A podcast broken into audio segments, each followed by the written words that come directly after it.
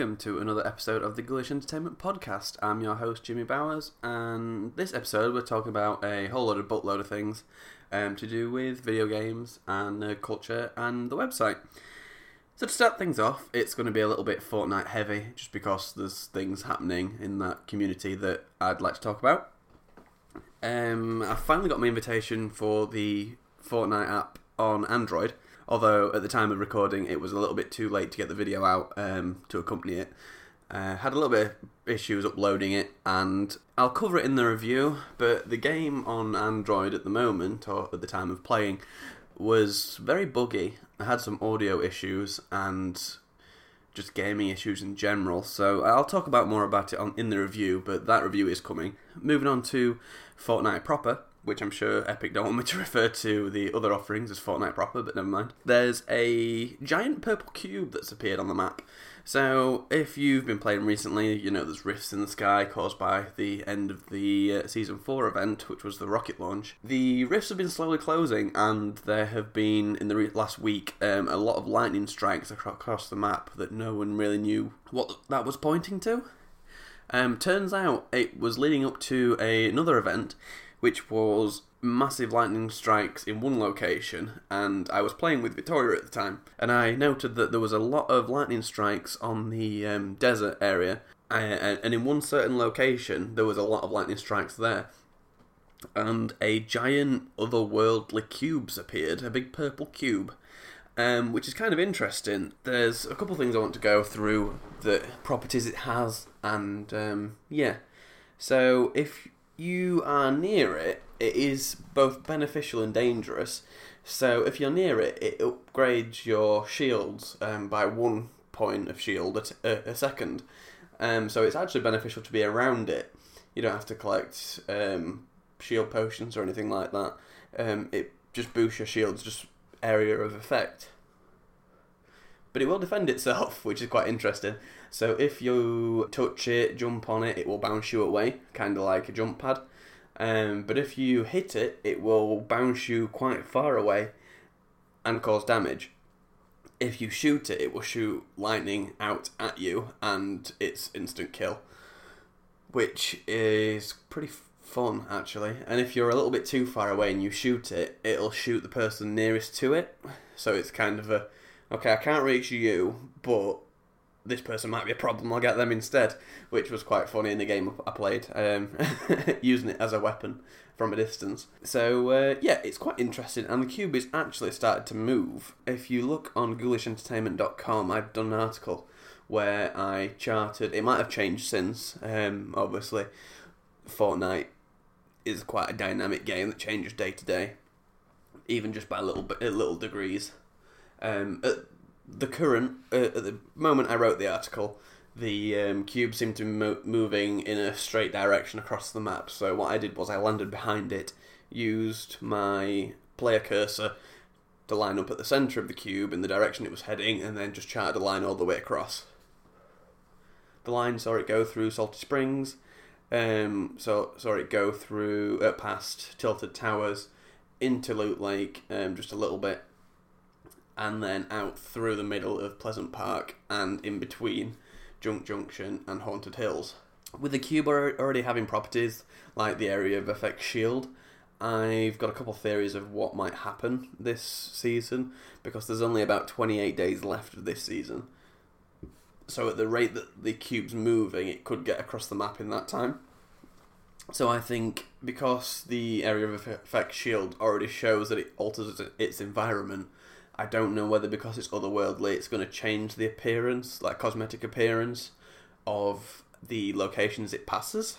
And the internet's got a lot of theories about it, so I've I've looked up. So um, some of the popular theories at the moment is um, changing the location, so wherever it gets to, whether it be just one location in its destination, or whether it be changing stuff left, right, and centre as it passes them, um, will be interesting to see. Some people think it's going to be a map wipe, so it'd have to vary its course a little bit, which um, is possible. It could pivot, I suppose. It could head towards the centre of the map and detonate, and that's what people are saying. Season six will be. It's leading up, leading up to either a event similar to the end of season four, which was like a one-time rocket launch event. Um, so in my theory, it would go to Loot Lake and react with the water, and then cause some kind of explosion or change that fundamentally changes the top portion of the map. Um, but a lot of people are thinking that it is heading towards the centre of the map and will change it completely going forward. So it's like a map wipe. Um, we'll get the new map that we, everyone's been asking for going on to season six onwards. Whether they'll do that or whether they'll make two maps available, I don't know. It, it's hard to say. Would you want to split up your player base or get rid of the map that people are spending hundreds of hours in anyway to a map that's kind of unproven and untested? I don't know. So they might have to make it a toggle. But then again, it's splitting your player base between two maps. Not that I think Epic would hurt for splitting the player base they've got, uh, with it being hundreds of thousands of people. So yeah, that was kind of my um, Fortnite talk, and um, I don't know what some theories you might have. Um, if you're more than welcome to get in touch with us through social media to let us know, and um, any interesting developments we discover, we'll be sharing as well. Um, so moving on, uh, talking about still video games.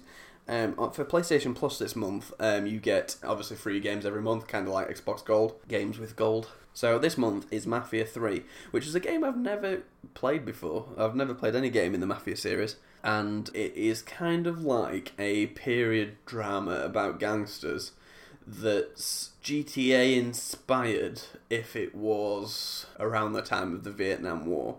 So 60s, 70s, maybe a little bit. I think it was a little bit before that when the game first started. So the story's kind of told. The only thing I can kind of equate it to is Black Ops 1 style, where um, you play a portion of the story, then the cutscene that interjects is kind of like a flash forward. So it's people being interviewed about events, and then it flashes back and you play again. So I really quite like that way of narrative speaking, and um, because the primary character, this isn't the spoiler because it happens as soon as you start the game. The primary character called Lincoln Clay is being talked to, uh, talked about almost as if he's imprisoned, presumed dead, or definitely dead. So it's kind of it's a little bit vague, um, so you don't know what you're heading towards. You know, it's pretty probably pretty bad, but um, I really like I really like the storytelling of it so far, and um, I'm not the biggest. I love open world games, but I'm not the biggest fan of GTA. I'll be honest, um, especially um, GTA Five with the reliance on microtransactions and the hundreds of dollars and pounds you can spend just getting vehicles. Um, I, I play games for stories mostly, and um, I don't know what it was. Um, I've never particularly been that into GTA, but um, as for Mafia Three, it's a bit more, which is kind of weird to say because the amount of things you do in GTA it's more brutal in a sense and it's more cinematic and it's definitely more story based and story driven. As for the brutality, um, it's the little things if I'm honest. So the language, uh, there's a disclaimer at the beginning saying that the development team wanted to create an authentic um, game of that period and that they don't share the uh, beliefs of a lot of the characters in the game because they are very yeah, the, the character you play as it has a um, if I got this the right way around, has a black mother and a white father, um, but has features of a black character, and is constantly referred to as the N words, as the help, and there is a lot of homophobic, racist language in it, but it is very of the period, and it, it's really quite interesting. But the gunplay feels really meaty, whereas I don't think you get that with GTA. It's very you can shoot someone and they'll stagger, but actually in Mafia Three, they gunshots feel meaty, and people will stagger back, fall over, and fall on the ground and kind of writhe in pain, and it just looks visually interesting and a little bit more realistic. And the whole the whole game just looks really quite nice. Even I know it's a few years old now. Obviously, it would be to get it for free on uh, PS Plus. But no, it, I, am really enjoying what I've played so far. There was one mission really close to the beginning, which again isn't a spoiler because I think it's like the second mission you do, where you have to visit and teach a Haitian gang a lesson. Um, but they're living um, on a little shantytown kind of thing just off the bayou. So we have like crocodiles and things. But I didn't realise this. Swim to shore, climb up on this dock, try and. so far as I am able to try and sneak through a base. Um, silenced a guy. I was like, can't leave him here out in the open. There is a drag mechanic similar to um, Metal Gear Solid where you can hide bodies. I was like, oh shit, what do I do with him? There's nothing, there's not a locker to throw him in. So I threw him in the water, and a crocodile ate him whole. um, and it was brutal. There was like thrashing around and growling. I was like, what the fucking hell's that? Looked over the side. I was like, oh, and I got actually got an achievement for that. I didn't even know that was a mechanic. So uh, yeah, that was pretty interesting. But I would implore you just to try it if you've got PlayStation Plus because it's a free game and it's really good so far. So yeah, moving on to films um, and something I did want to talk about because um, it's in my sphere of interest because it's a series I really really enjoy. Is that um, Guardians of the Galaxy Three is on a different indefinite hold for the time being with Disney um, because they will not hire J- uh, James Gunn back despite cast support, fan support. Um, the main crew have actually been released to work on other projects for now, um, which I am a little cautious as to whether this might be the death of the project, because I know specifically Dave Batista said that who plays Drax, if James Gunn wasn't rehired, he wasn't returning. Um, so they've already lost a principal character. Whether they've got contracts that mean that mean they have to be in the next Infinity War film, the next Avengers film, I don't know. But the fact that Guardians of the Galaxy 3, as it is at the minute, won't be happening is a little bit of a concern because, I, like I say, I really enjoy that series. I enjoy the comics as well of Guardians of the Galaxy. And I think there's a lot of untapped ground that they could have done that's now in jeopardy over this whole situation. I know originally when they sacked James Gunn, that they said it, w- it wouldn't be put on hold and it was still a priority, but uh, now that's obviously changed because they've realised how hard it's going to be to do it without him, I suppose. Not that anybody's re- ever not replaceable. Um, you shouldn't sort of empire build or go, yeah, this is my job forever, regardless of what I say. But the fact that James Gunn had spoken about his not so great historic tweets in the past and his, his opinions of the time, um, and has already apologised for them profusely in the past, and it's only now that they're in more of the public eye that they're saying, even though we're well aware of your history, um, now that people know about it, we don't want to be associated with you. It does feel like a stab in the back, and um, even if they were to take him back, I don't know whether. I mean, I don't know James Gunn, um, but me personally, not that this is taking the high road or anything, but if an employer had treated you that way, would you really want to go back? I don't know. I don't know. Uh, but yeah, I just wanted to talk about that because it's obviously something I'm interested in, something I've got an investment in. I might be wrong. Um, obviously, what would your views be of uh, the James Gunn situation? Um, who would you like to see replace him, possibly? Uh, one of the final pieces of news is that uh, Tom Hardy has been signed on for three Venom movies when we don't even want one. Um, I mean, that's not necessarily true. I actually really enjoy the symbiotes from the Spider-Man franchise. Um, Carnage and Venom are two of my favourite characters. I am hankering to see a 18 rated, R rated Carnage film, but made as like a horror movie. I think it would be amazing, but I am not impressed so far of what I've seen of the Venom film. Even Venom in symbiote form since the newer trailers have shown that. It doesn't look good. I don't even I don't even enjoy the slight humour that um, the tone of that.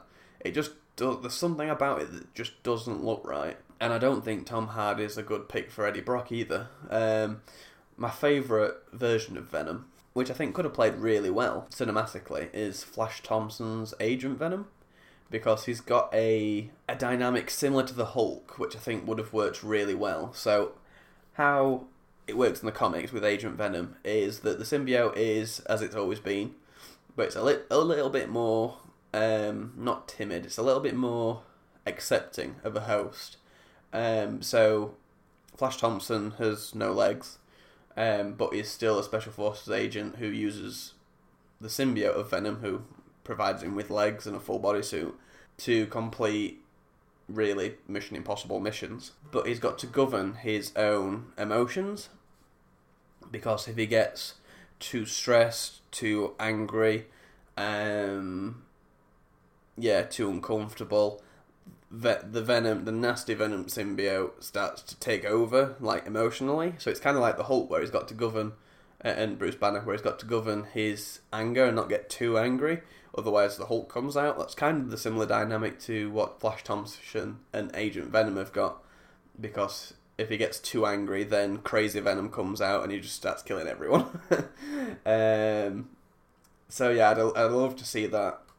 The Eddie Brock Venom's still okay, but I don't currently like what it looks like. I'll be honest, and the fact that they've signed him on for three films without testing whether this film is any good is quite interesting.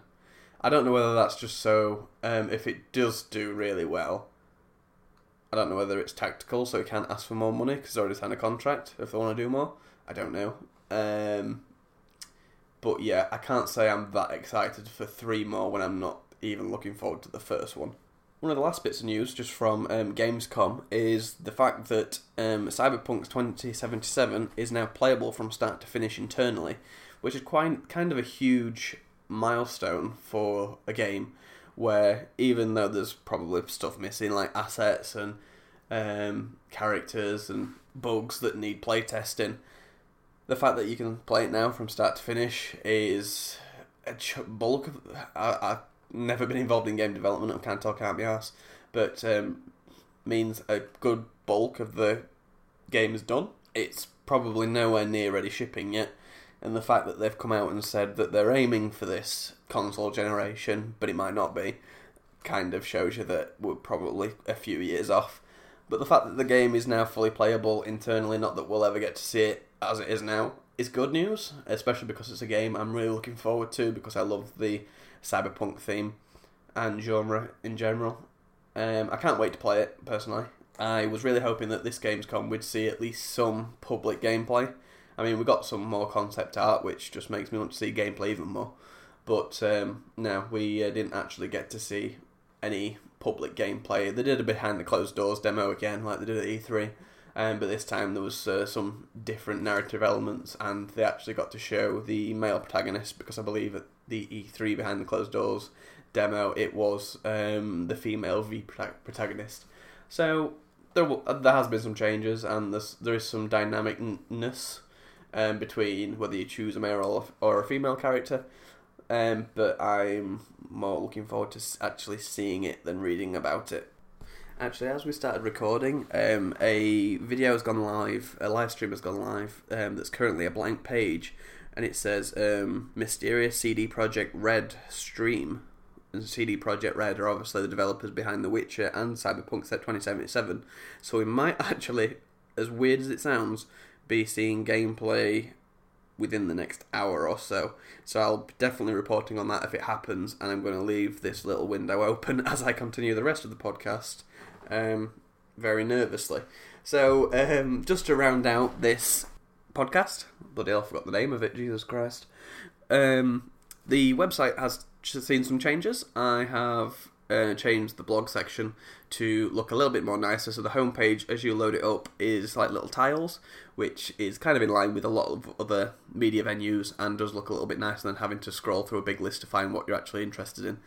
Um, so I've given it a little bit of splash of paint. It looks quite nice now. I'm happy with the direction of it. Um, other changes include some more merch. There's a couple more T-shirts, including a spoof take on the "Make America Great Again" T-shirt uh, hat. Sorry, um, and the T-shirt is uh, "Make single player video games great again," just because of a uh, in recent years of a reliance on um, multiplayer games, specifically the um, fallout from the Star Wars standalone story, where EA said, "Nah, let's do some more multiplayer shit." So uh, yeah, uh, we've got some more merch that you can take a look at. Uh, so please do so at ghoulishentertainment.com. Um, we've brought on board um, Victoria Neal, who is a really good asset because she finds stories really quickly, uh, relevant stories that we can report on, and um, things in our sphere of interest. I'm really terrible with social social media.